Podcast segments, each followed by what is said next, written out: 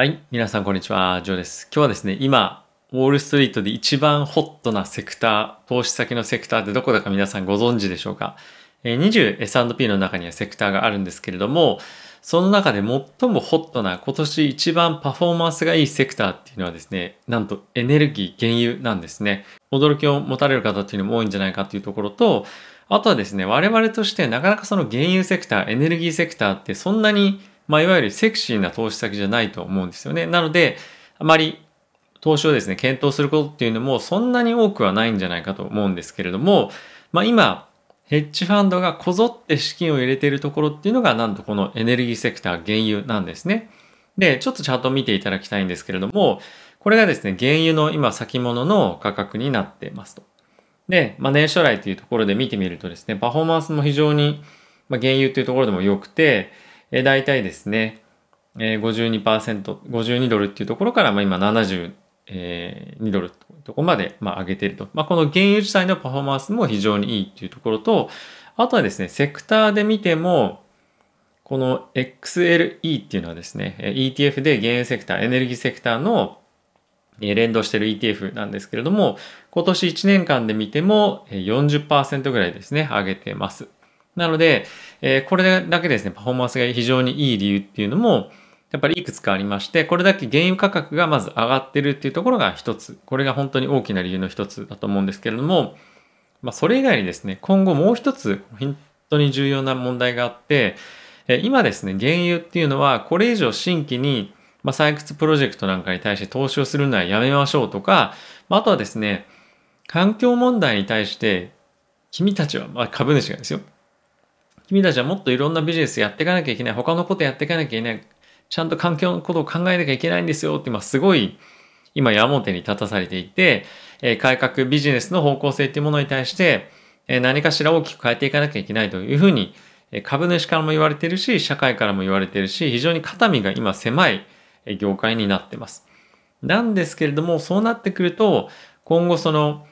産出っていうんですかね、あの、どんどんどんどん原油をですね、提供できるサプライ側っていうのが細ぼっていく。どんどんどんどん、まあ、少なくなっていくわけなんですよね。なんですが、今、今後、えクリーンエネルギーとかに世間はですね、非常に速いスピードで移っていきたい、移っていこうっていうような方向性になってはいるんですけれども、まあ、そんなに早くですね、クリーンエネルギーに対して、全面的にエネルギー源っていうのを頼ることはできないと。なので、まだまだこれ、これからもですね、引き続き、まあ、この原油っていうものに対して頼っていかなきゃいけないにもかかわらず、供給面っていうのは今後どんどんどんどん減っていくと。そうすると、本当はもっと欲しいんだけれども、本当はもうクリーンエネルギーとか行きたいけど、まあ、原油を使わなきゃいけないっていう人たちがまだまだ今後も残っていくわけなんですね。そうすると、この需給のバランスで、えこの原油の価格がもっともっと今後上がっていくんじゃないかっていうふうに今言われてます。で、ヘッジファンドの方たちっていうのはですね、まあ、あのヘッジファンドごとにいろいろ予想してるんですけれども、今後近いうちに100ドルっていうところに目指して今年来年で行くんじゃないかっていうふうに予想をしている人もいますと。で、まあその辺のあんまり有名じゃないヘッジファンドがですね、こういう意見を言ってるんじゃなくて、え、例えば DE ショートはですね、本当にあのヘッジファンド界でもかなり有名な人たちが今こういったところにポジションを移しているというような今状況となっています。で、ちょっと個別株のパフォーマンスとかっていうのを見ていきたいと思うんですけれども、このちなみに XLE っていう、えー、ETF の構成銘柄の中の2大巨頭がありまして、1つがシェブロンで、もう1つがエクソモビルになります。で、両方で2つ合わせて約45%ぐらいの割合を占めてるんですけれども、まずはこのシェブロンですね。年初来のパフォーマンスは、はい、これですね。えー、っと、28%というようなまあ状況となっています。まあそんな悪くないですよね。まあ悪くないというか、まあかなりいいと思うんですけれども、えー、その一方で、エクソンモービルに関しては48%というような今状況となっています。で、さっきのこの XLE、エネルギーセクターの ETF なんですけれども、例えばじゃあ、S&P500 と比較してみると S&P がですね14%ぐらいしか上昇していないのにもかかわらず、えー、もう3倍以上のですねパフォーマンスを出してると。まあ、これ非常にいいですよね。なので、まあ、そういったところもあって今本当にどんどんどんどん資金が入っていってるような状況となってますと。はい。で、他にまあ入ってる銘柄に関してもちょっと見ていきたいと思うんですけれども、あとはちょっとまあ大御所ではないんですが、えー、ついで多い、え、割合が入っているところが、まあ、このヘースっていうところなんですけども、こちらに関してはパフォーマンス本当に良くて、はい。あ、もう出してましたね。はい。68%っていう状況になっていたりとか、あとは今、あの、本当にたくさんのヘッジファンドがここを見てるよっていう銘柄がもう一つあって、えここの会社なんですけれども、マラソンオイルっていうところになってます。で、ここに関してはもう年初来だけで、えー、こちらにあります通り、まダブルバガーを達成している銘柄なんですね。で、ここ最近も大きくジャンプしたりとかしてましたけれども、まあ、今後も、まあ、大きくまだまだ上昇していくんではないかというように、まあ、注目されてます。で、特にやっぱり、ここから、まだまだそのエコノミーが、経済が、えー、リオープニングっていうところにまだ行ってないですよね。で、そこまで行き始めるともっともっと原油価格って上昇するんじゃないかっていうふうに言われていて、やっぱりそうなってくると、原油価格の上昇に伴って、エネルギー株の、まあ、エネルギーセクターの株っていうところがもっとさらに上昇していくんじゃないかと僕個人的にも思ってますと。で、やっぱりまだまだ世界的にその、まあ、ジェットエンジンとかもそうですし、なまあ、ジェットエンジンっていうかその飛行機飛んだりとか、まあ、あとは今後アメリカの方でも新しいコンストラクションに対しての、えー、投資とかですね、そういったことがどんどん、まあ、インフラ投資ですね、行われていく中で、やっぱり原油に頼らなきゃいけないっていうのが、今後も